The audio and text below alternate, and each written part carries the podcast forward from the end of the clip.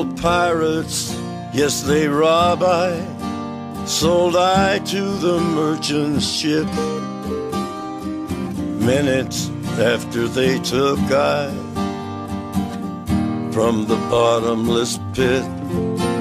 But my hand was made strong by the hand. This is Rumble with Michael Moore, and I am Michael Moore.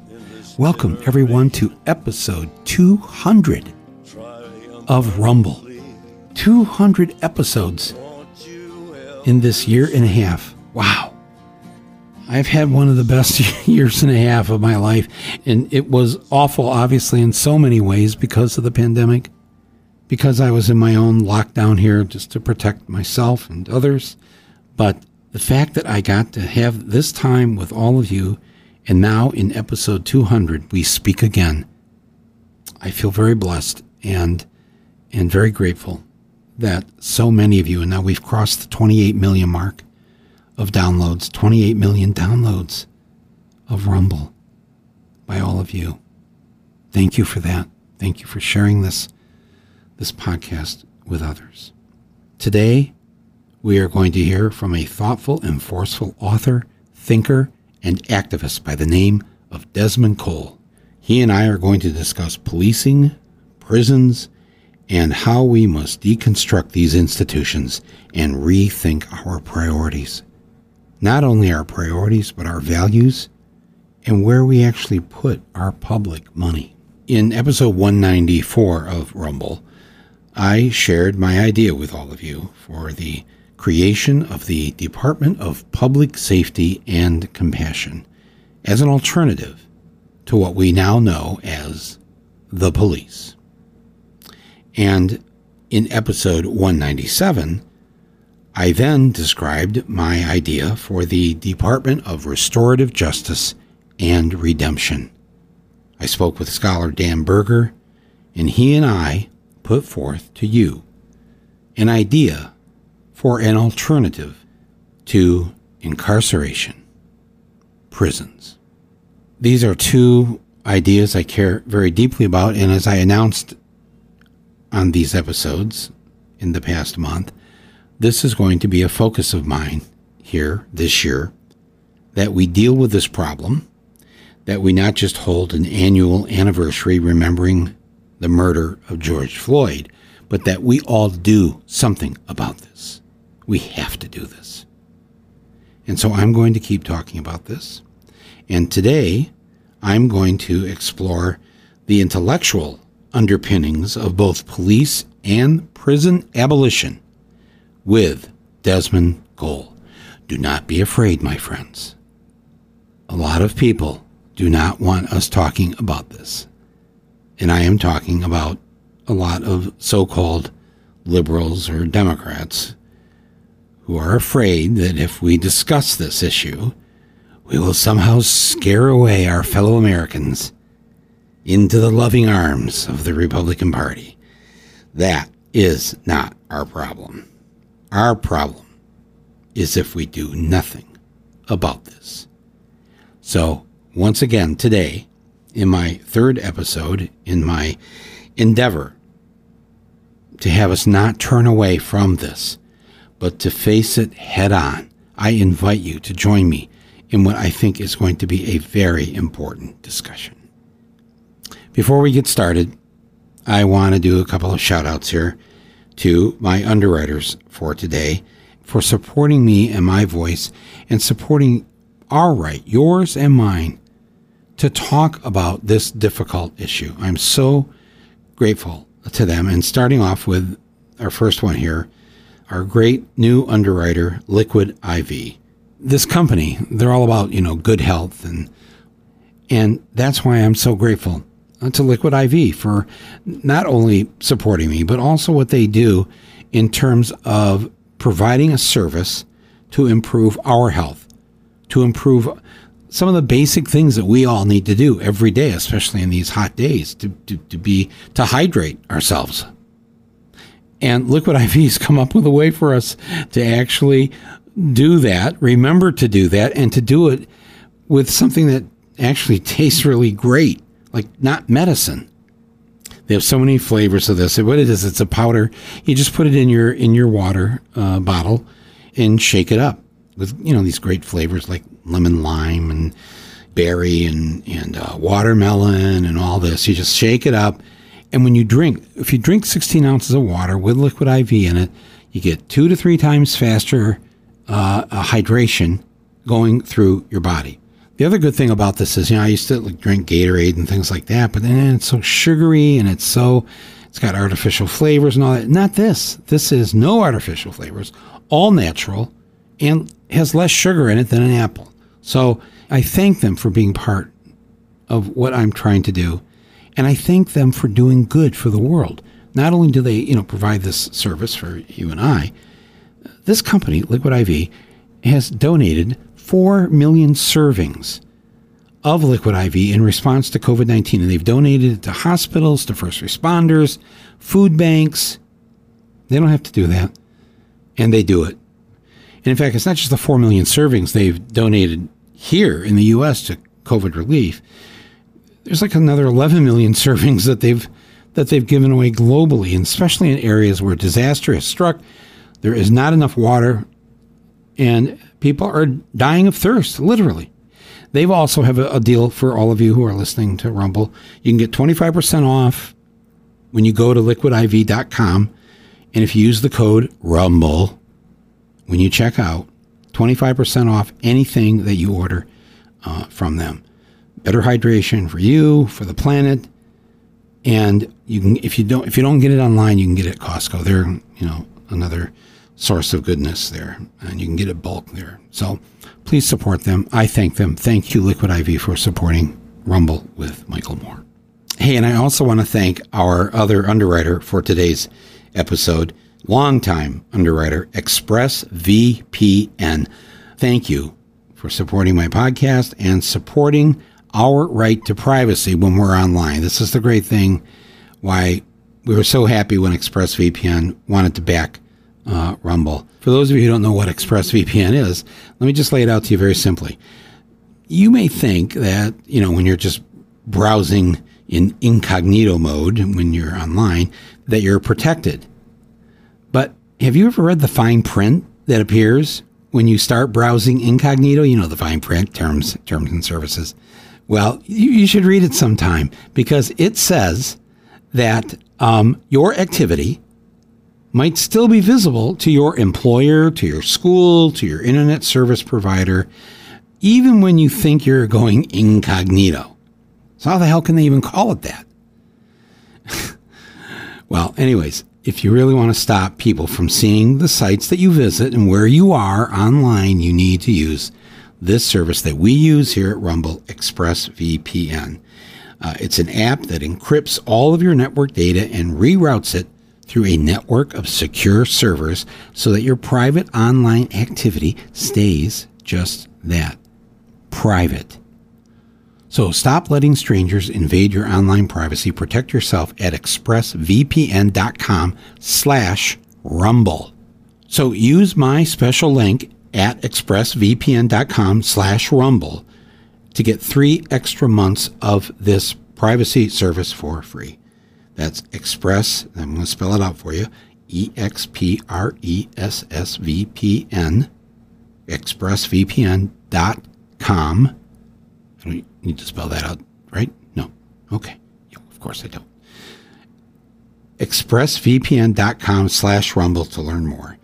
And now, my friends, it's time to rumble. Songs. Redemption songs. Redemption My songs. guest today is Desmond Cole. He is an award winning journalist and activist who lives in Toronto, Canada. Desmond recently published his first book. It's called The Skin We're In A Year of Black Resistance and Power. It was the winner of the 2020 Toronto Book Award and a national bestseller. Um, he's just launched a new publication that's that's called Yes Everything, and I hope I, I did the uh, uh, the right inflection in how this is to be pronounced, but we're going to find out what this means. Uh, and you can you can find this online and just type in yes everything or yes everything.ca.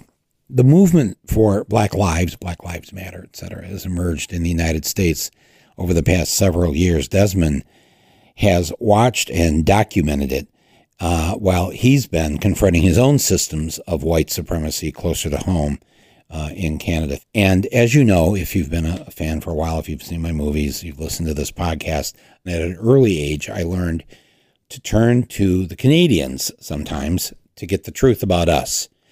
And it's sort of like, you know, like any, you know, the neighbor that lives that, that abuts your backyard or lives on the, or you know, the people that live on the other side of the fence, you know a lot more about them than they realize, in part because you have to listen to their arguments and the screaming over the fence and, and everything else. Um, and, and you also see the garbage.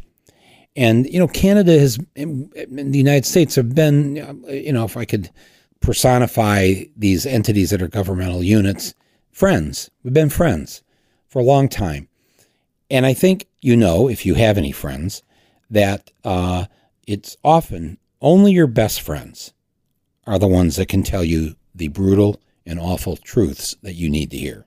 They're the only ones that can just say, honestly, listen to me. You're fucking up. So I decided to ask Desmond, uh, Desmond Cole here on uh, Rumble today, because um, I have been talking about this since last summer, and and now I've decided one of my goals this year is to make the not the defunding of the police. That's way too limiting for me. I want to talk about abolishing the police and abolishing our criminal justice system, as it's called, and our prisons, our prison industrial complex. But I don't really know how to do this. And I have called 911 when I've needed help. So I say, well, you do want some of the police there, right? To do something if you're in trouble or, you know, I mean, I've had, I've had a half a dozen attempts on, on my life or people with weapons uh, trying to harm me. I'm, that's, I've talked about this. It's, you know, it's um, no secret. Um, but uh, I, um, I'm not an expert on this. I'm not a criminologist. I have read and listened and watched Desmond speak about this uh, in a very profound way. And I thought you would like to hear a perspective from our neighbor and to see what we can learn uh, from his thinking about this. So, welcome to Rumble, Desmond Cole. Thank you very much, Michael. Explain to the listeners where you where you stand on this because whatever we, it is that we need when we say we need police, we don't need a man with a gun and a badge, in my mind. We need a Department of Public Safety and Compassion. And when we say public safety, I mean we need to redefine that term because to me, the fact that we have millions of children that are hungry every day in this country, that's a public safety issue as far as I'm concerned. So, you know, I'm just going to turn this over to you and I'm just cuz I'd love to hear your take on on this particular issue and understanding that you don't you don't live here with us. Mm-hmm. But as you say in your book and in your writings, you do live within your in your skin, as you say. And that that is not just an American problem. But I think we need some help right now. And I'm so afraid that now that Derek Chauvin is sent away uh, to prison, that we're just going to move on to the next thing. And our attention span is gone and I don't want it to go away. I want to fix this, and I want you to help us.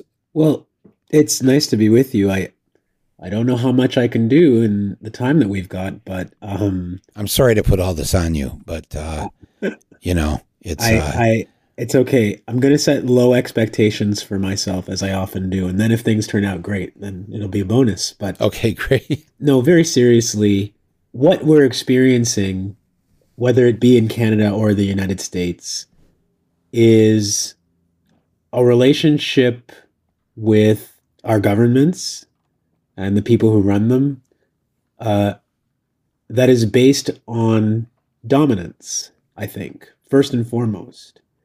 That people can't live in good relationship with each other through mutual respect, listening, cooperation, negotiation that is actually not possible in Canada or the United States. The only thing that's possible is that we dominate people who are not doing what we want. and that we be allowed to dominate them, really doing anything that we want, including taking their lives. That's the relationship that government has decided is the appropriate one between itself and its people. And what that means is that you have to have police. Police are an imperative because you assume that people are not rational, that they are not acting in your best interest, that they are violent, that they're dangerous, and that that's the way of the world. So you'd be crazy not to have police and to protect yourself. But of course, we know that the police are not here to serve and protect, as they like to brand themselves. By the way, the police have the best branding of any organization, maybe in human history. Um, you ask people, what do the police do? And they say, oh, they serve and protect. Do they? Who do they serve and protect?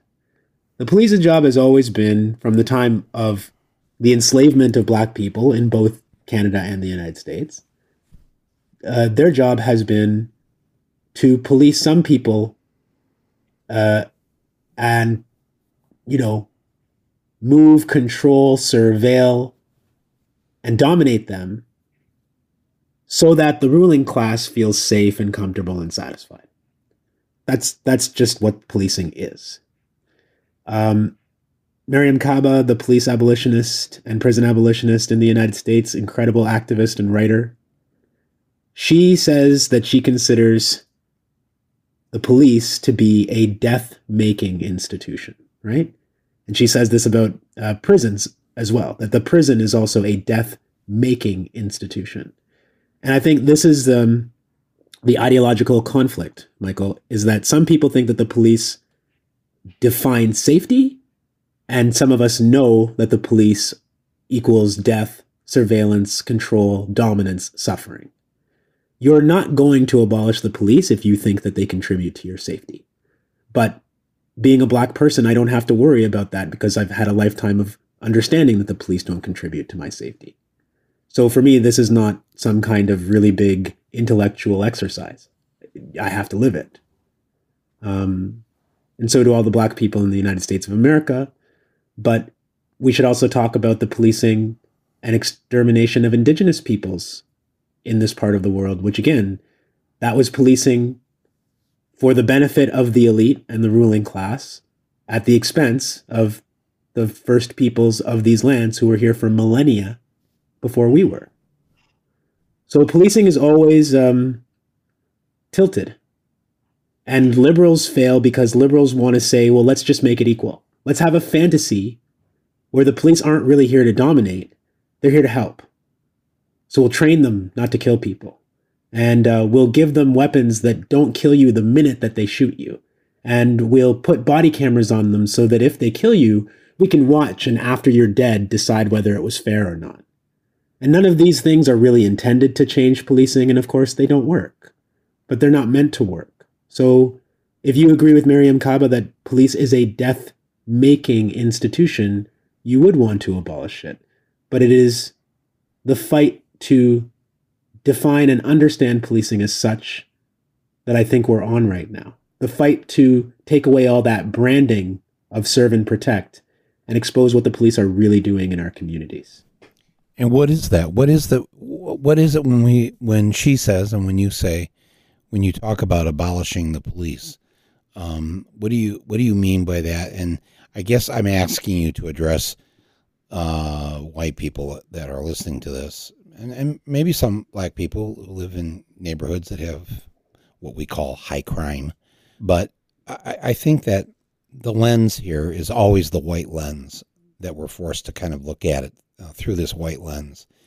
So for the people listening to this and they hear, wow, they've these two guys have just skipped over defunding the police to, to abolishing. What does this really mean? Because because uh, I've read you know what you've written and, and you have a such an advanced and pro- progressive way of thinking about how we could live in a better world, how we could be uh, a, a kinder and, and more compassionate people if if we rethought this. I think first of all, you only want to completely get rid of something if you agree that it is harmful. So that's the point that I'm trying to start from when I say, is this really a death making institution or is it a neutral institution that could go either way and we should have an endless debate about it? Um, the police kill a lot of people, uh, but that's not really the argument for abolishing the police.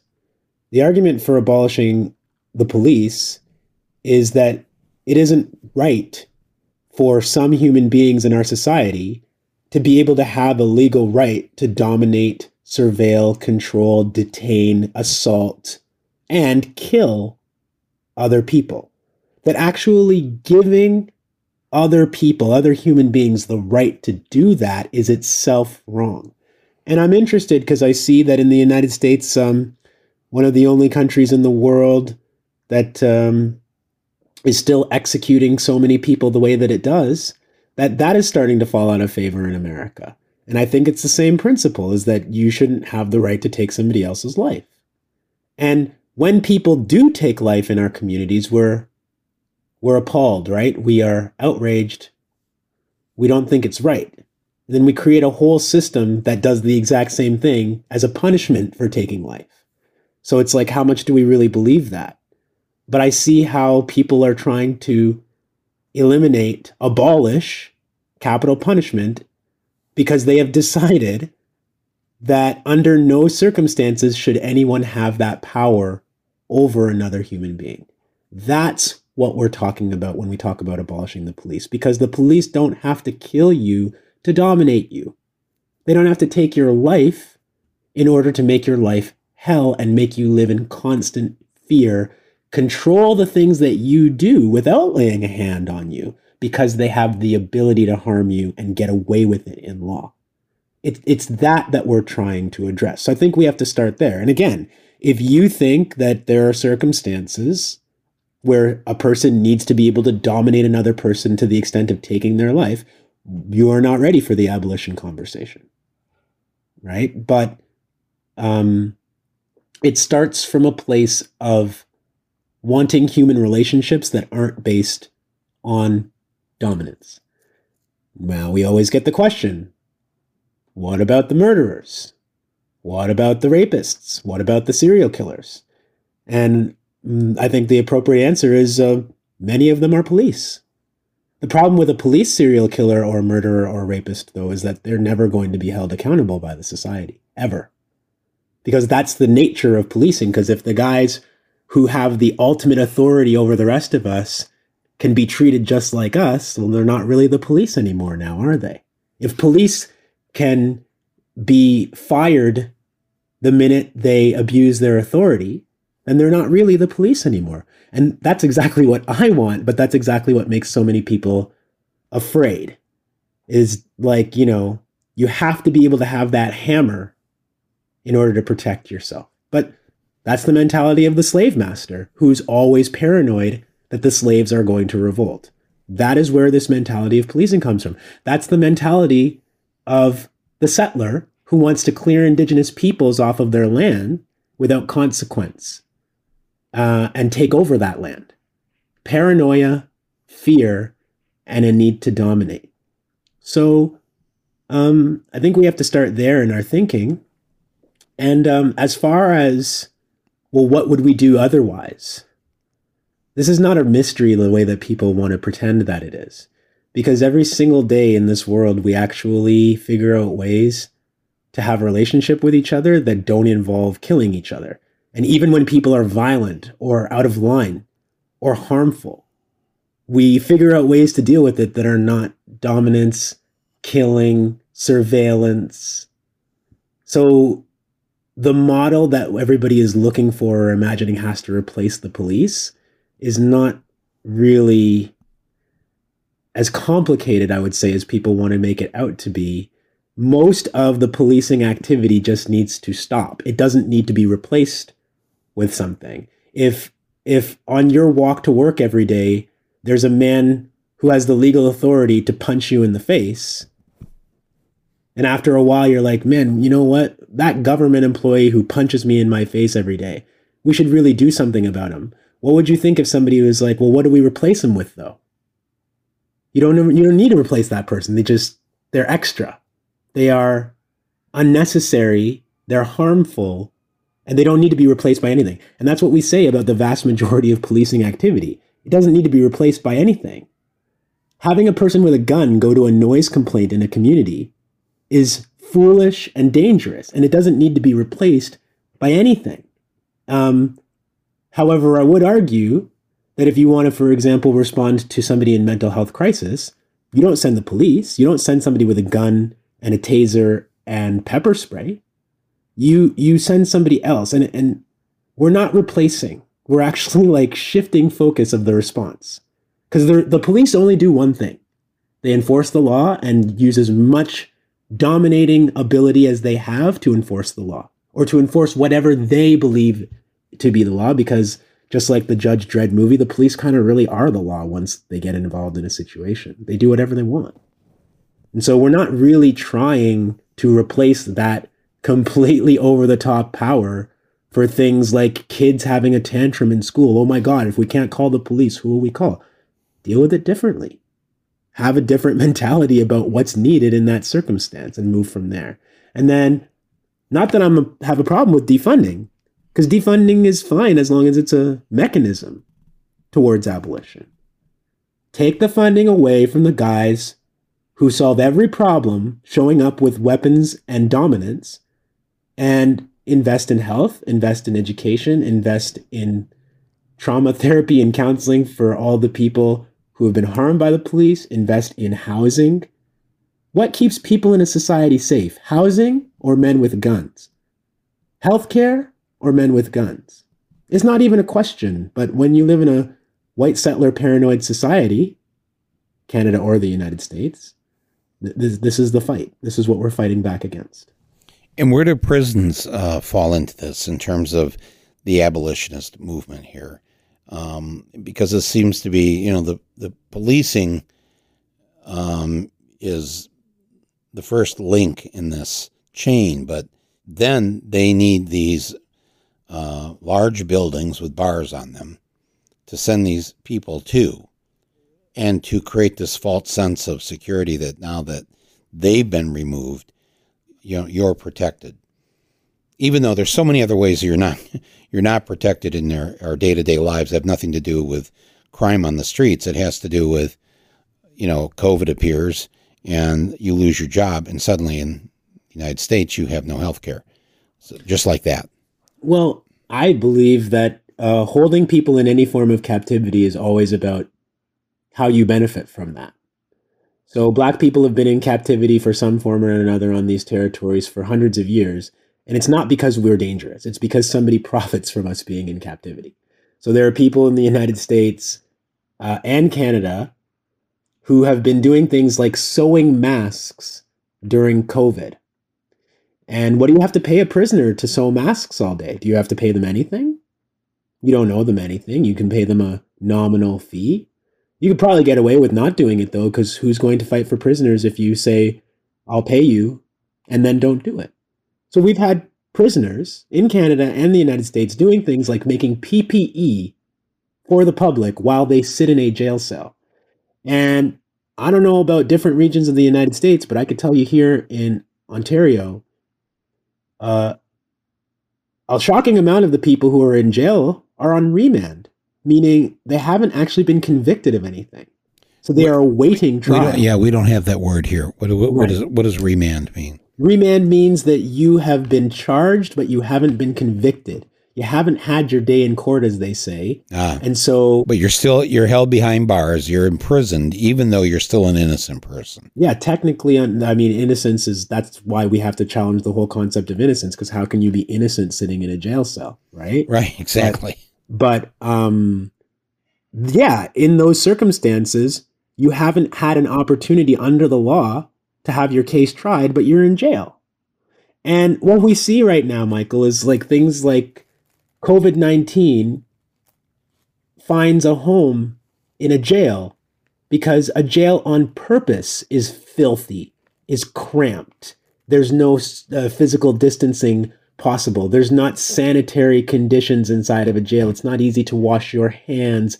It's not easy to do the things that would protect you. But because we've created this horror place that where anything is again, it's, it's like a, it's like policing. Policing is about anything goes. We can do whatever we want to you. Jail is the same way. But then people go, wait, wait a minute though, wait a minute though. People have to staff the jail. People have to clean the jail. People have to go serve food in the jail. What if they get COVID 19? So they don't care that the people in the prison will get COVID 19 and die. They're like, well, what if this affects the general population who isn't in jail? Maybe we should do something about it. Now, of course, what I've been seeing in Canada and the United States is that those are very lackluster, half hearted efforts because there is a political taboo against showing sympathy to prisoners. And so prisoners can make your COVID 19 masks and then they themselves can't get protection from COVID 19 and they can contract it.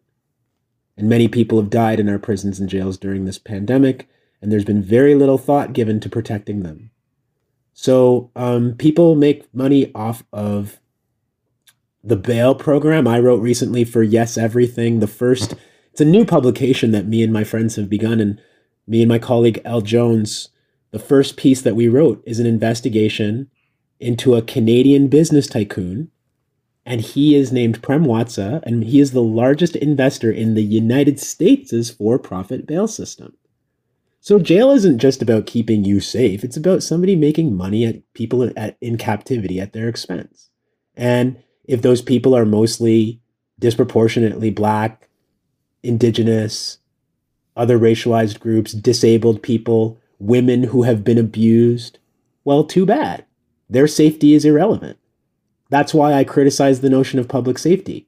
Because public safety, just like policing, is not a universal. It's public safety for some at other people's uh, expense. So the prison is just a site to disappear people so that we can pretend that we've done something about problems in society when we've really just disappeared them. And um, we have to abolish that too. And again, just like the police, people will say, well, how will we be safe? How will we be safe? and you have police officers who murder people and no one even knows their name and they continue to work. Mm-hmm. We have police officers sexually assaulting people. The police in your country engage in domestic violence at a rate four to five times, I believe, of the general public. Who would be surprised? You give somebody a gun and a badge and you tell them that they can do whatever they want. So you're surprised that they have a huge rate of intimate partner violence? But those people are walking around in the street every day. And in fact, they're walking around with more protection than anybody else. So I just think it's about getting real about what we mean when we say safety in the name of, in, in, in the form of prisons and police. Whose safety?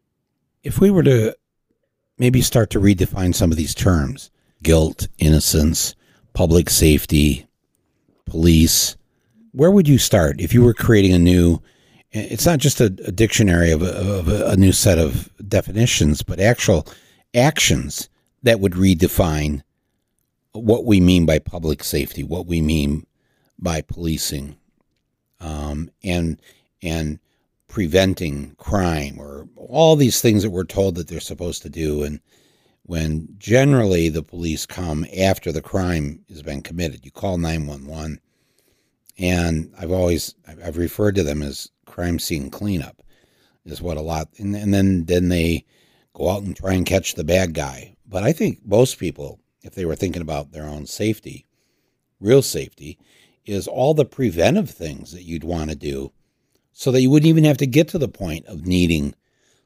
somebody with a badge and a gun i'm just curious how you would how you would redefine uh, the way that that we talk about this and the way that, that we look at it the first thing I think we need to define is the notion of crime itself. What's a crime? What what is crime? So again, uh, if if I'm walking through a park and I have a disagreement with a white woman and she feels offended at our disagreement, am criminal? No, but that white woman can call the police and start crying and saying that I've done something horrible to her and there's a black man near me in the park. And of course, I'm talking about Amy Cooper. And then the men with the guns are dispatched, and whatever they see fit to do when they get there is their choice. There's no real law governing what they do. There's a notion that there's a law out there, but it doesn't protect black people. So I mean, we have to redefine what, what, what crime really even means. And I think that maybe it's not the most useful word because it has taken on um, a racial uh, connotation. Right, right. Just like people who commit crime are thugs, and we have specific names.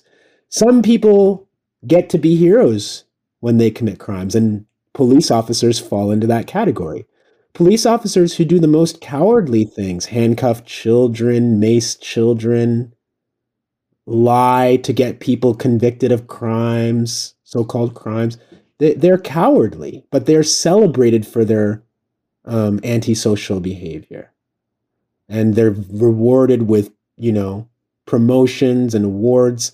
You know the police officers who shot Amadou Diallo on his porch in New York City all those years ago? Mm-hmm. One of the mm-hmm. police officers involved in that shooting was later given like the New York's Cop of the Year kind of award. Right.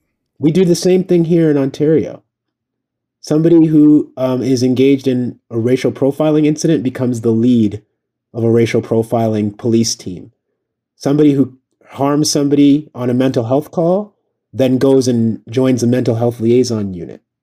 This is exactly what we do. We reward certain kinds of crime. So if you can't see what the police do as being criminal, then there's a problem with that word. And we maybe, maybe need to redefine and re-examine that. Um, but what I really think that uh, needs doing is rethinking safety for real, rethinking what care means for real. You talked about prevention, and I don't even know if I like that idea.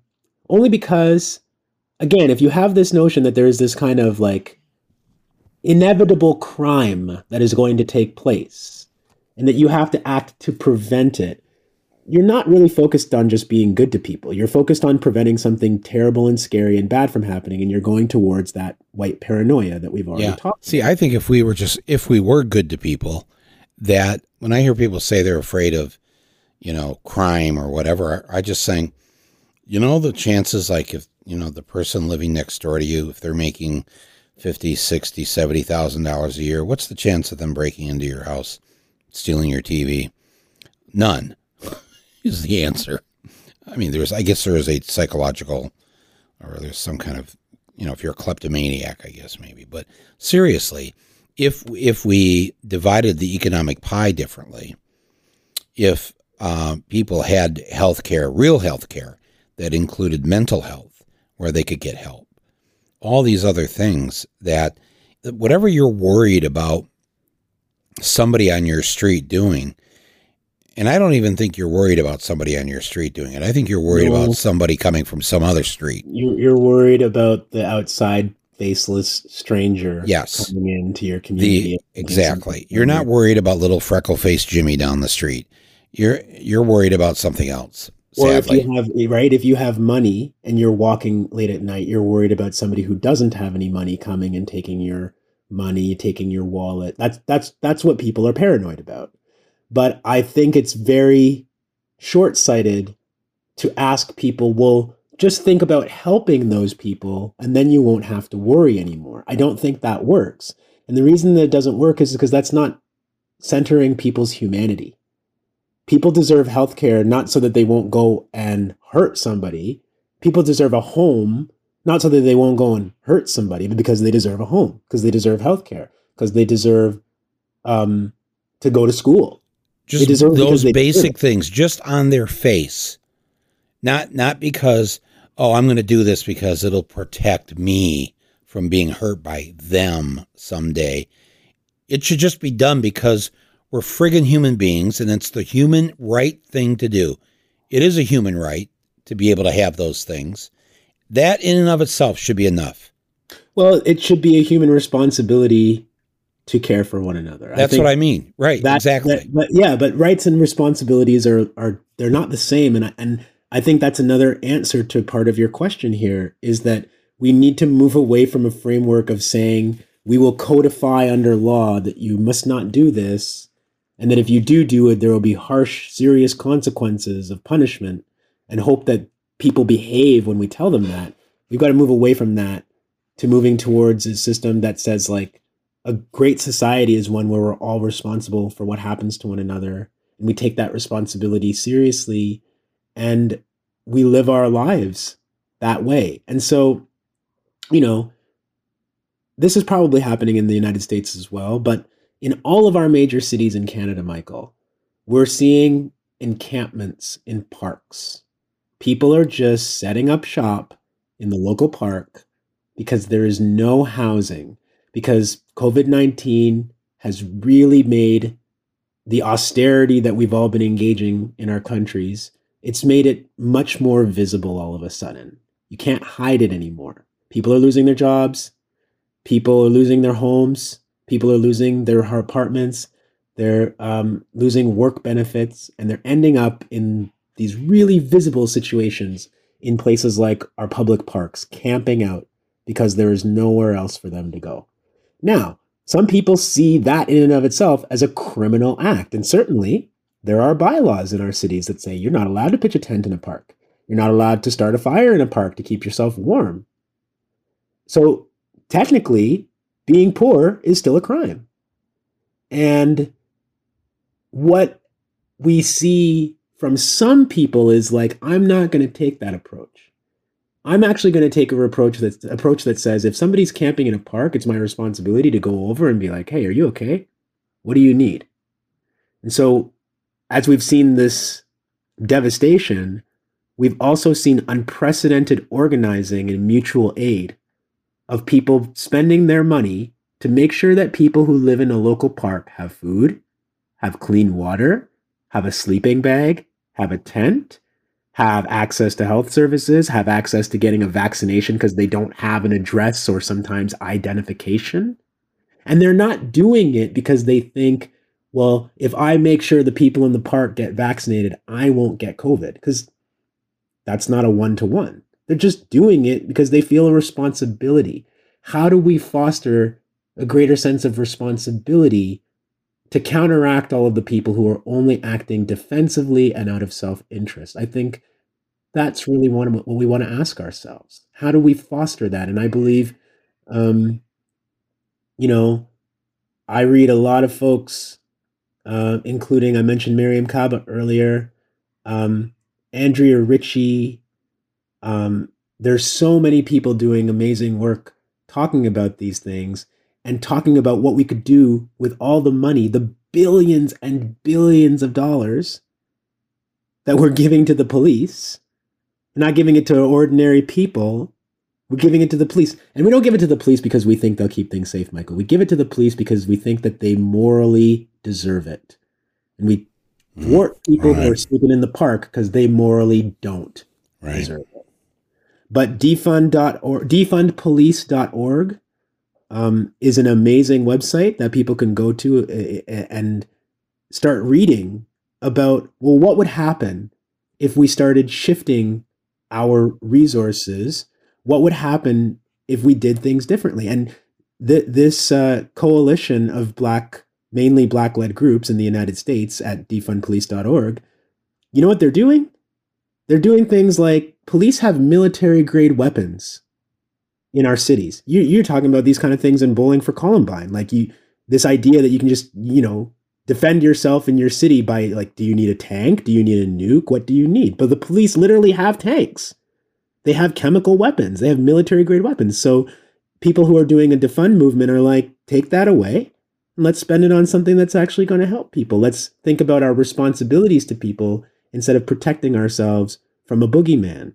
Let's take money um, and divest it from the police and spend it on the things that we truly, truly value and care about. Spend it on care, spend it on support for people. And I just think this is the attitude that we really need to continue to foster because defunding is great uh, as long as it's a means toward never having these kinds of human relationships again. Why do you think the white liberal pundits um, have been just railing against this concept of uh, defund the police and, and warning other liberals or lefties do not use this term or we're going to lose the next election. I mean, they've been very forceful uh, and have it's really gotten their backs up um, uh, because uh, they they think this is the way that the Republicans are going to rally white people out uh, to the polls next year. Yeah, I mean, I think you've answered your own question. This is about politics. It's it's um defund is a losing message to white liberals and they don't care about the ethical underpinning of defund. They just think white people aren't going to listen to that. So don't do it. It's the politics of expediency. And it's the politics of not having to give a fuck because it doesn't affect you in the same way that it affects other people. So I don't really care if white people hear defund and get scared. You hear that society has been pointing a gun on black and indigenous people for hundreds of years, and we're thinking that maybe we're going to take that gun away, and that makes you scared? That's your problem. That's not my problem. I don't have to sit around and waste my life convincing you that I deserve to live without society's gun pointed at me every day, without society watching and surveilling me every day. I have a right to live without all of that. And if you're not sure, that's your problem. But what do white liberals care if this isn't their world? If it's not their family members in jail? If it's not their children being followed around by the police officer in their schools walking the halls? What do they care? If they feel like they're safe because certain people need to be followed around, certain people are scary, certain people are antisocial, of course that they're not going to go for this as a political message, but this is not a political slogan. You know, this is not about expediency or winning a political argument or winning through incrementalism. Again, if Mariame Kaba is correct and policing is actually in and of itself a death making institution, well, you don't try to reduce a death making institution incrementally and hope that 40 or 50 years from now things are different. But I'll tell you what, Michael, I, I studied these things. In the 1980s and 90s in Toronto, we were talking about hiring more police officers of black heritage to change the way that policing looks. We we're talking about that 30 and 40 years ago. Liberal ideology about reforming police incrementally is completely bankrupt and I would add insincere. Liberals don't want to address this problem. They want us to shut the hell up about it. That's all they want. So, who the fuck cares what they say? We're on a mission. If they come on board, they come on board. But how many miles are we really going to gain begging liberal people to acknowledge our humanity as black people? It doesn't make me feel good to wake up in the morning and be like, that's what I'm going to do today. So they can argue that they're the majority and we need them. And I say, like, you know, go to church and get over your damn self, really. Like, I'm tired of being told that we need white people in order to change the world because it's just this equivalent of, like, you know, when uh, one kid owns the, the soccer ball or the basketball and says, I'm going to take my ball and go home. Well, we'll play a different game then. We don't need to play your game. If you have so much authority and control, but you want to delay for the next 30 years and have an intellectual argument, an ideological or, um, you know, argument about like, do black people deserve this kind of safety or will it put me in safety? We don't have time for that. We just don't have time. White liberalism is a bankrupt ideology that doesn't have any answers. You're telling us things that people tried 30 and 40 years ago, not caring or being invested in whether it really works or not. So, right. if putting more black cops on the force works or not, white liberals don't really care either way because that's not their bag. If um, releasing more people from prison helps or not, what do they care? They rather feel more comfortable so that there's no liabilities on them in case we let out a bad person. So right, you have all kind of control over people's lives and you're just like, "You know what? Keep them under subjection because I don't want to have to take a risk of them being bad and harmful." That's how much power people have and they want us to negotiate with them. And I'm done with that. So if white liberals are not on board, they'd better get the hell out of the way. That is exactly how I feel. And I just turned the TV off now. I don't want to listen to this. Um, I don't want to. Li- it sounds like a bunch of whiners, and it's usually white men. And frankly, I know the demographics. I know the statistics of this country. I know that by somewhere before 2044, um, you know, just a little over 20 years from now, the majority of this country is not going to be white. So get with the program, is what I try to tell white people, um, because you're living in an old world, and that world was racist. Uh, that that world was a colonial world uh, that believed in genocide. This is a country that was founded in it, founded in genocide, and built on the backs of slaves.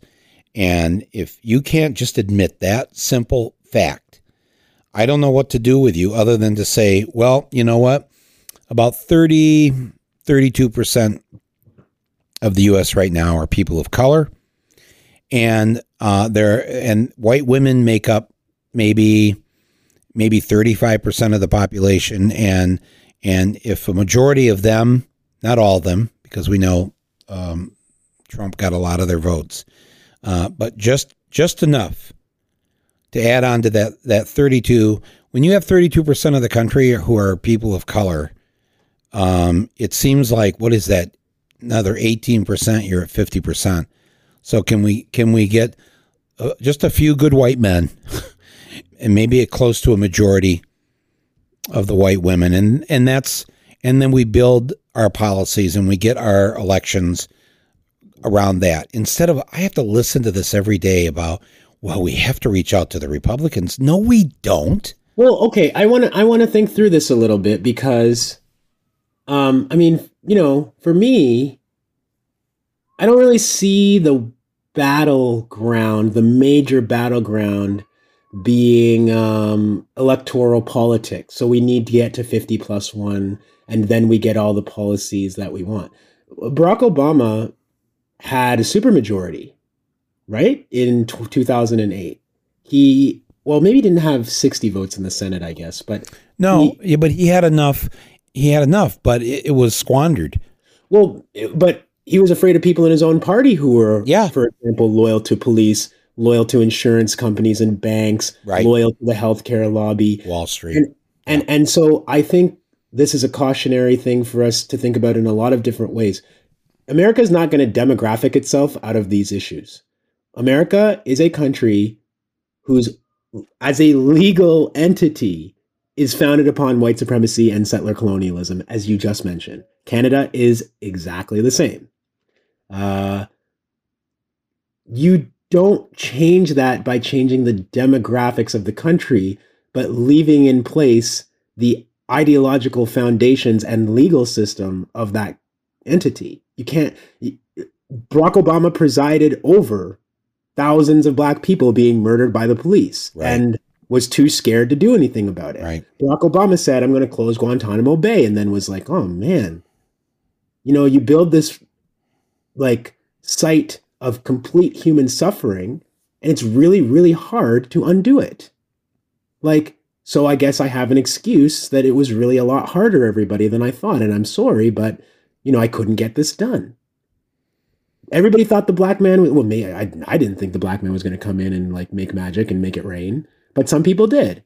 And some people actually expect that of us as black people. They expect the black people to come out every election because they're black and have an ideological bent that saves their own lives and votes in their own so-called interests. But there are also black billionaires. There are also black ceos there are also black judges and police officers and prison wardens that don't actually want this system to change because they're also benefiting from it. So I don't think the answer here is just to hope that in 20 or 30 years there's enough black and brown people that we don't have these policies anymore. White supremacy is an ideology. It doesn't reside inside of the individual. It's it's more akin to like the air we're breathing. And right. So how do we how do we eliminate that?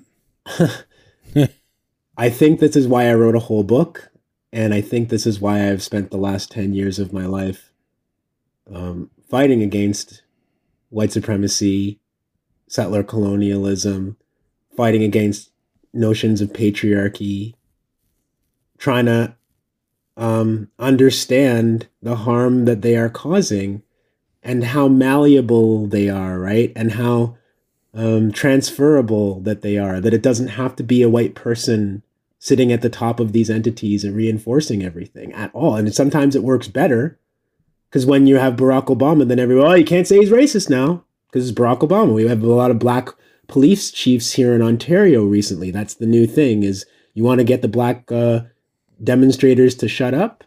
Well, you start putting in black police chiefs because then if the black police chief does something, it can't be racist. None of these things are true.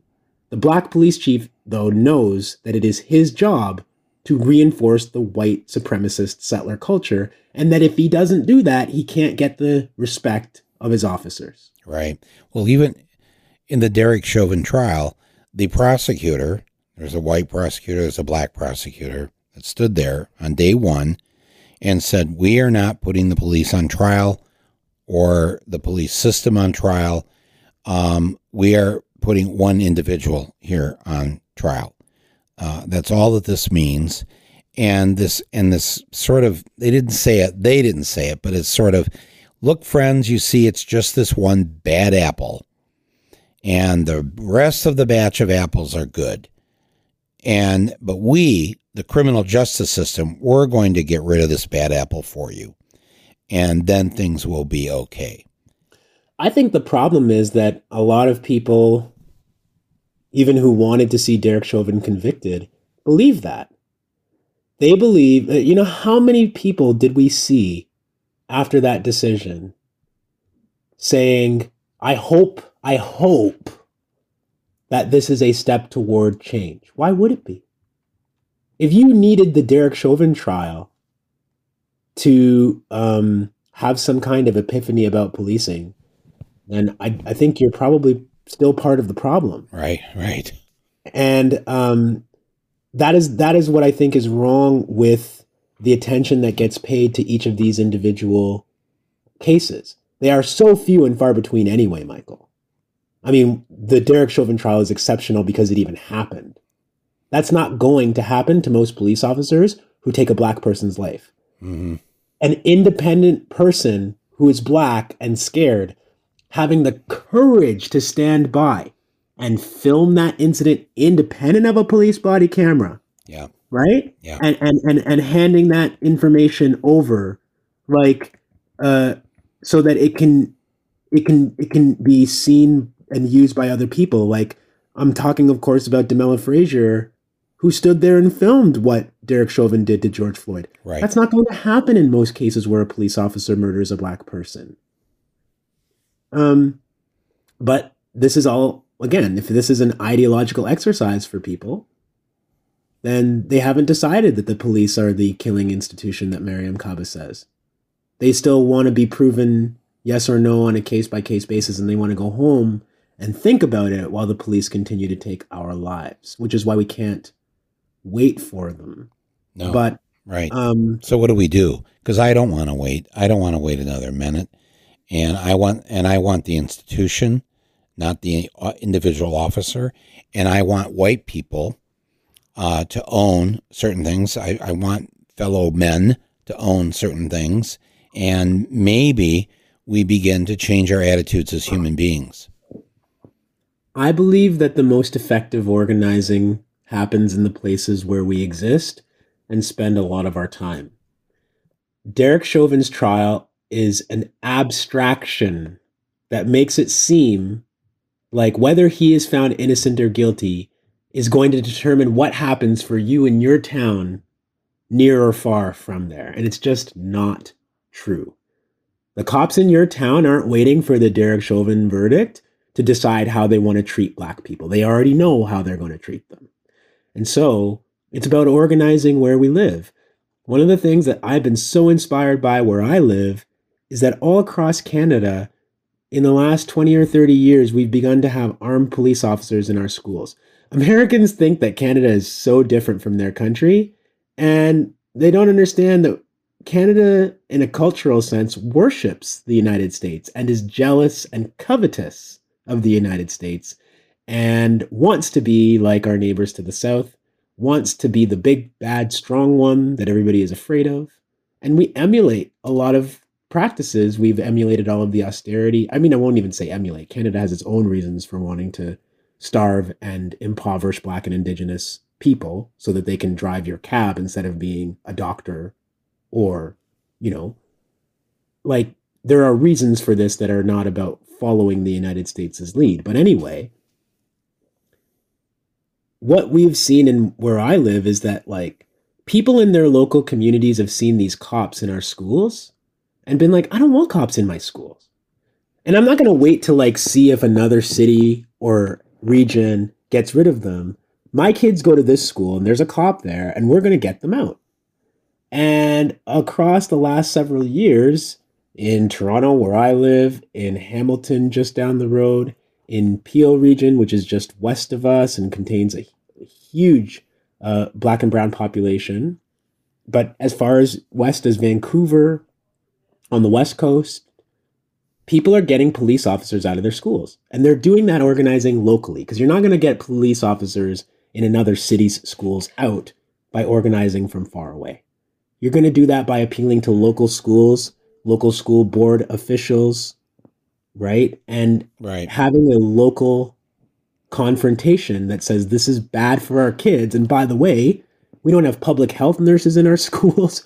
We don't have meal programs in our schools. Again, what keeps people safe and well? And what do people deserve? Not give black people meal program instead of police so that they don't hurt or threaten you.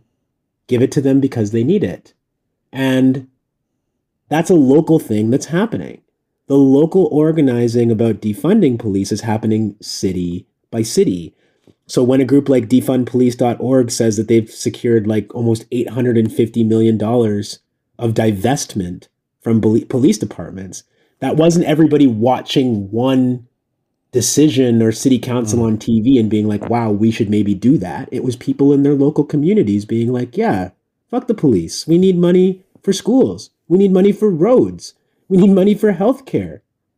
We need money to fix buildings that are falling down. We need money for housing the local fight, the place where you spend the most time. People who live in cities and towns where the he- biggest part of the economy is a prison.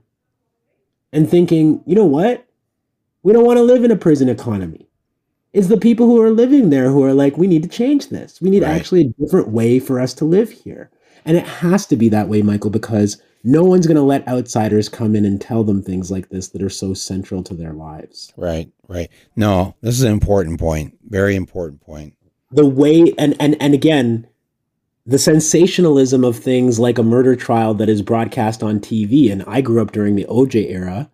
So OJ's trial set the standard for like this idea that we're all going to participate by proxy by watching and that we're all going to be changed forever by the what utter Hollywood nonsense. It's the local fight in your community around the things that are affecting people for you. And that's why I brought up the example of people helping people in their local park. No one's going to do that work but the people who live near the park and see somebody out there in the elements being like, that person needs a hat. That person needs a coat. That person needs access to water. I'm going to make sure that it happens. And then when I see my local public official isn't helping, I'm going to get on their back and say, why aren't you doing this work instead of neighbors in your community? We all pay taxes to you. Why aren't you doing this work? Hmm. It's it's it's to stop. I got so many calls the day that Derek. Remember, I live in Canada, and I got so many calls from media because of the work that I do. The day that Derek Chauvin's trial ended, asking me, "How do you feel? How do you feel?" And I turned most of those down because I just don't want to pretend like the, the the the fight to abolish the police turns on these sensational moments. It turns on people doing the work every day um, and organizing in communities that are um, oppressed that people don't really give the spotlight to. Sex workers fighting against the police, queer and trans people fighting against the police, homeless people, drug users fighting against the police. You really want to build a strong coalition, Michael. You you you align yourself with the people who are facing the most hardship from the current system and you ask them, what do you need? And then you just keep doing that for years and years and years and you build some power. That's what I see working. And that's what I want to be a part of. I don't want to have to like Twitter react as a way of hoping that things get better. Yo, I'm I'm out there on Twitter. People know that about me, but Yeah. that's not where I do my most important work. My most important work is the things that people don't see. It's the calls and the late night communications and the organizing of things with people and the sharing of information with people and and building community to community and reinforcing that by being like, hey, look, they did it over here and they won. Hey, look, these guys got a win on the cops out of schools thing today. Isn't that awesome? We can do it too. Hey, look, they divested $3 million from the police budget this year when they were going to actually increase it. Is that what we want ultimately? No. We want the whole enchilada, but we're going to celebrate our wins too, and we're going to show what's possible when we organize locally. Wow, this is uh, it's so powerful what you're saying and the importance of doing this in our daily lives, in in our own personal lives, where we live, where our kids go to school, where we can have the most impact. I'm so glad you've said this. It rarely gets said, and um, you know we're all we're good about calling for large demonstrations and and let's all get out in the street tonight and whatever, and that's important too. And I'm not dismissing that, but the local the local part of this and taking responsibility for our our brothers and our sisters, our neighbors. It's I don't know. I thank you for saying that. It rarely gets said. And I just want to add one thing, Yeah. which is the great, the great irony of white liberal society is that it is black people going out into the street every day for months after George Floyd was lynched yeah, that made the Chauvin trial something that white people even paid attention to. right. If black people hadn't done that, white people wouldn't have even paid attention to the trial as meaning maybe there will be change, maybe there won't be. Like black people did that because they were so horrified that this continues to happen and that we have to see the videos of it. Liberal society is like, oh, the police are killing people. I'd kind of like to see that so that I can decide for myself if the killing is good or bad. So put a camera on. that's that's their only that's what I mean. Say for 30 or 40 years, we've Right. just heard the exact same thing. So meanwhile, black people are out there in the streets willing to sacrifice their lives against those very same police forces to say enough. And one minute they're told that they're thugs and criminals and looters, and the next minute everybody's covering the Derek Chauvin trial. I wonder why that happened because of the leadership and the tenacity of black organizing. And so that's why I say I don't care what white liberals think. We're leading the way anyway, aren't we? We're showing the light. We're showing what needs to be done and what's necessary. And sometimes, even if they don't want to pay attention to us, the struggle is so compelling that even they are forced to. So we as black people have to know that we're on the right path. We have to trust our ancestors and the people who have written about these things and studied these things and organized around these things before us. And we just have to have the conviction to keep going and to do anything it takes to fight for black life because the police, the prison system, and corporate America and corporate Canada has demonstrated that it will do anything by any means necessary to maintain its control and dominance. So we have to be just as committed on the other side. Right, right.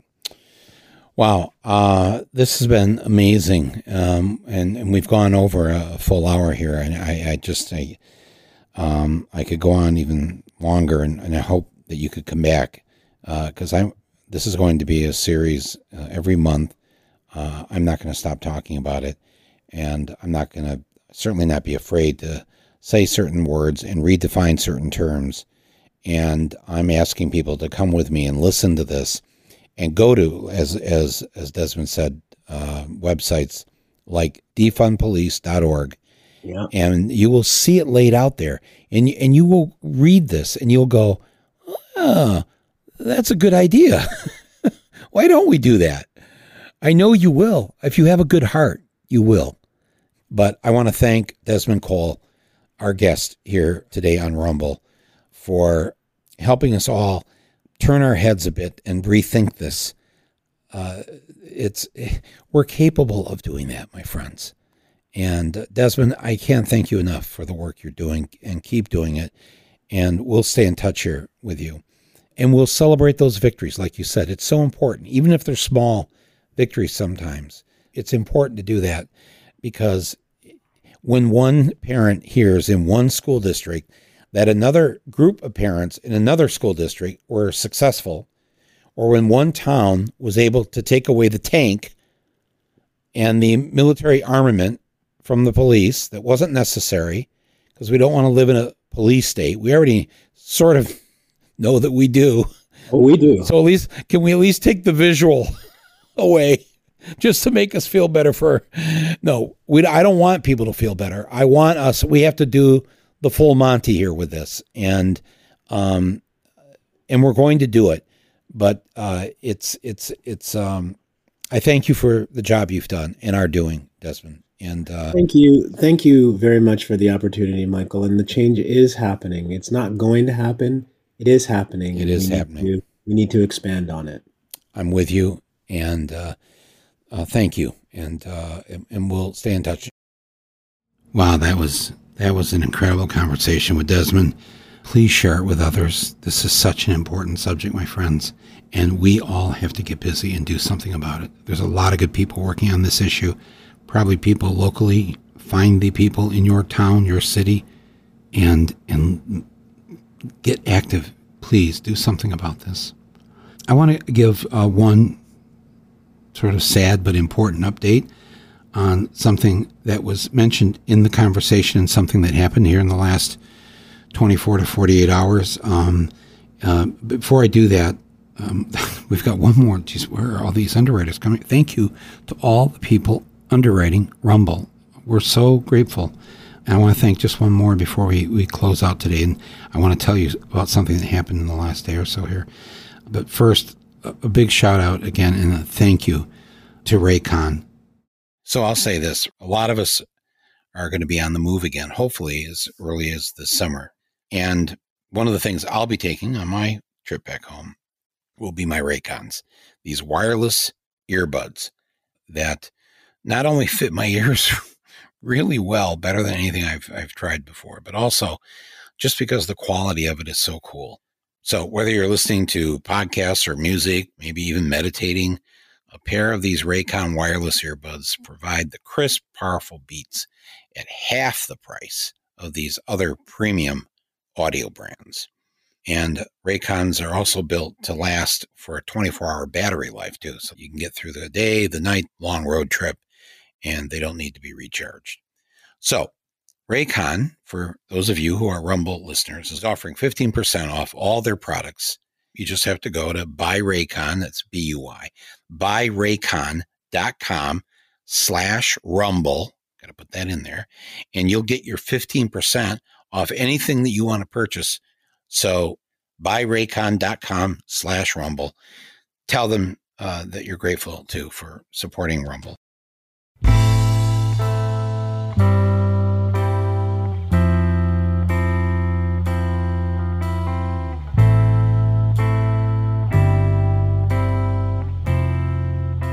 Well, as you know, I have spoken since the week of George Floyd's murder over a year ago about the brave young woman who stood on the curb and filmed his execution.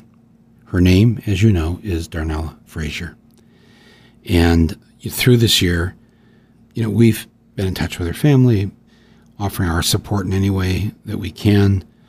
I suggested eh, back at the time that we as Academy members should recognize her for making the most important piece of nonfiction film of the last year, maybe of the last decade. It galvanized the world. She showed us what happened, and she did it with such courage.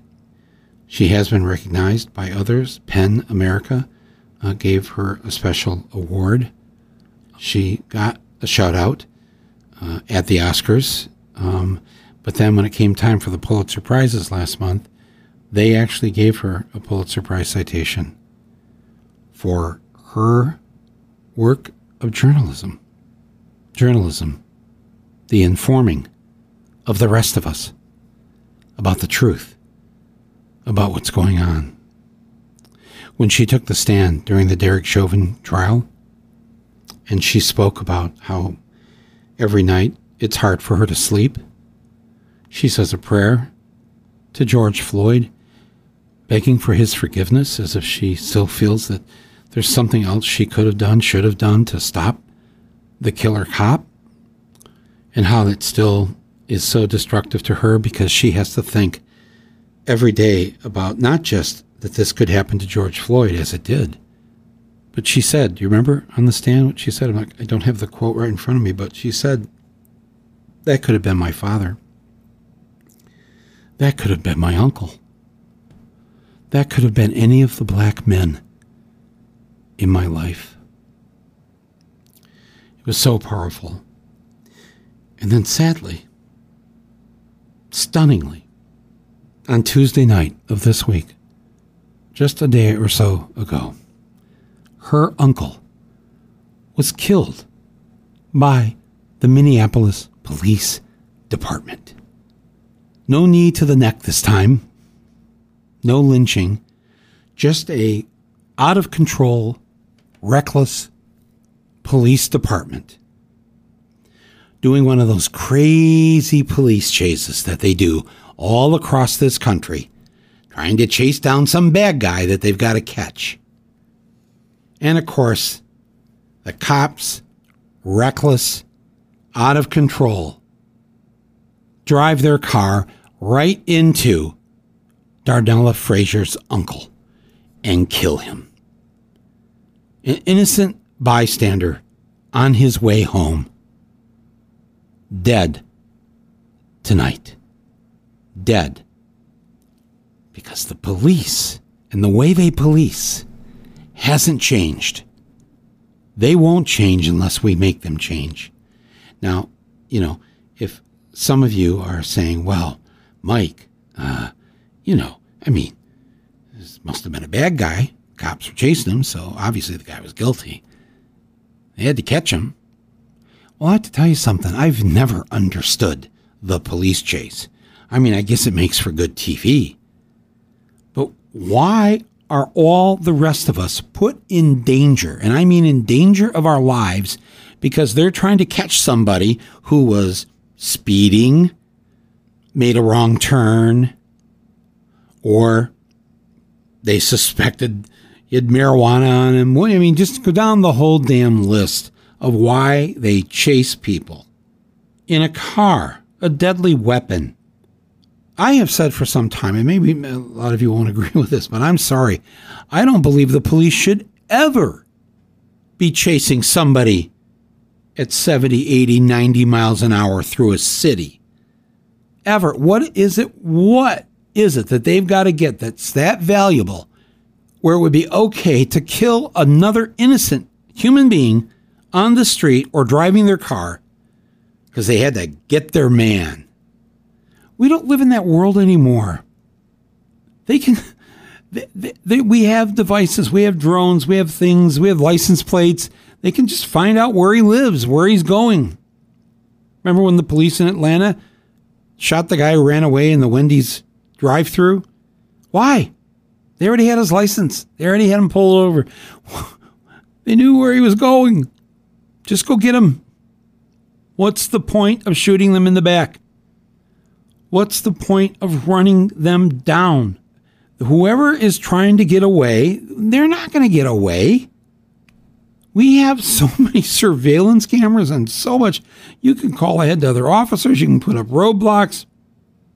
Tell me one reason why we need to conduct these crazy chases. Well, what if you kidnapped a child? That's even worse. You're making that person, that, that person, the kidnapper, drive 80 miles through the street because you're chasing with a child in the back seat of the car?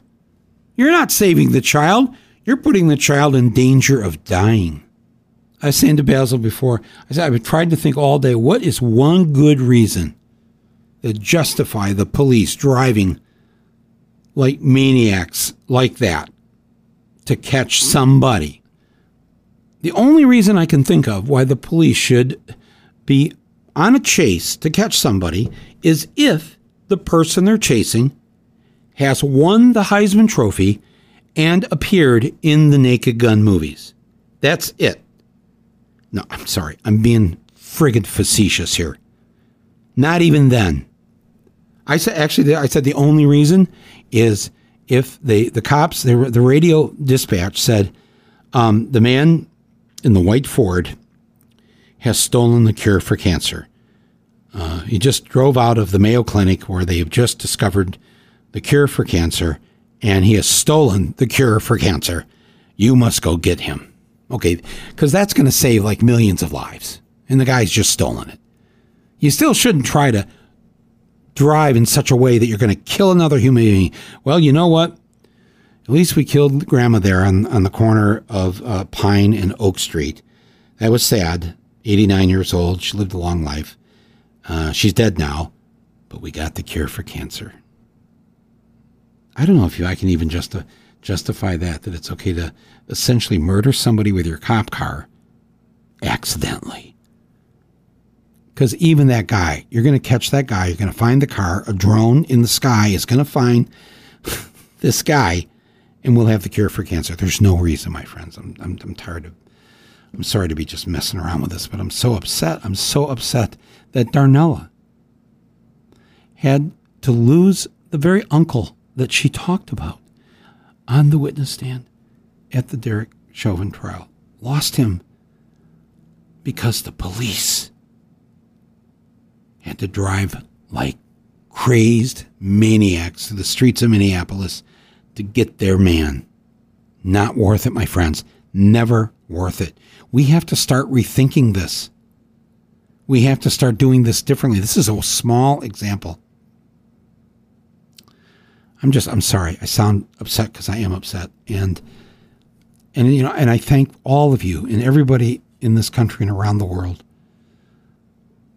for the recognition and the support that you've given Darnella. I mean, it's been great. But we have to get to the root causes of these issues. All of these issues, the ones Desmond and I were discussing on this episode. If you want to support uh, Darnella Frazier, uh, some good people a number of months ago set up a GoFundMe in her honor. And I will have a link in the description to this podcast to that uh, GoFundMe page uh, for Darnella. There's already over $700,000 that has been raised for her. It's called The Peace and Healing for Darnella. The scars and the, and the pain and the suffering that she may have to carry with her the rest of her life because she had the courage to stand there with her, her camera in her phone and tell the rest of us in the world just how evil, and how evil in such a common and daily way, the people that are supposed to be protecting us have either a knee to the neck or their foot on the pedal driving fast through the city and killing, killing her uncle. So sad and so wrong that's about all I can deal with today. I'm so grateful that you listen to this podcast. Please share it with others. Send me your feedback. Send me any ideas, things you'd like me to cover. Uh, just write me at mike at michaelmoore.com. That's my email address. I read all the emails. Please send me an email. You can send me a voicemail. There's a link on the description page also for that. And let's get busy, my friends. So much to do all my love and appreciation to every one of you listening to this and who share with me the intense commitment to create a better world. This is Michael Moore, and this has been Rumble. So won't you help to sing these songs of freedom? Cause all I ever had redemption songs, redemption songs, redemption songs. Old pirates, yes, they rob I. Sold I to the merchant ships. Minutes after they took I from the bottomless pit. How long shall they kill our prophets? While we stand aside and look. Yes, some say it's just a part of it. We got to fulfill the book. So won't you help to sing these songs of freedom? Cause all I ever had Redemption songs All I ever had Redemption songs These songs of freedom. Songs of freedom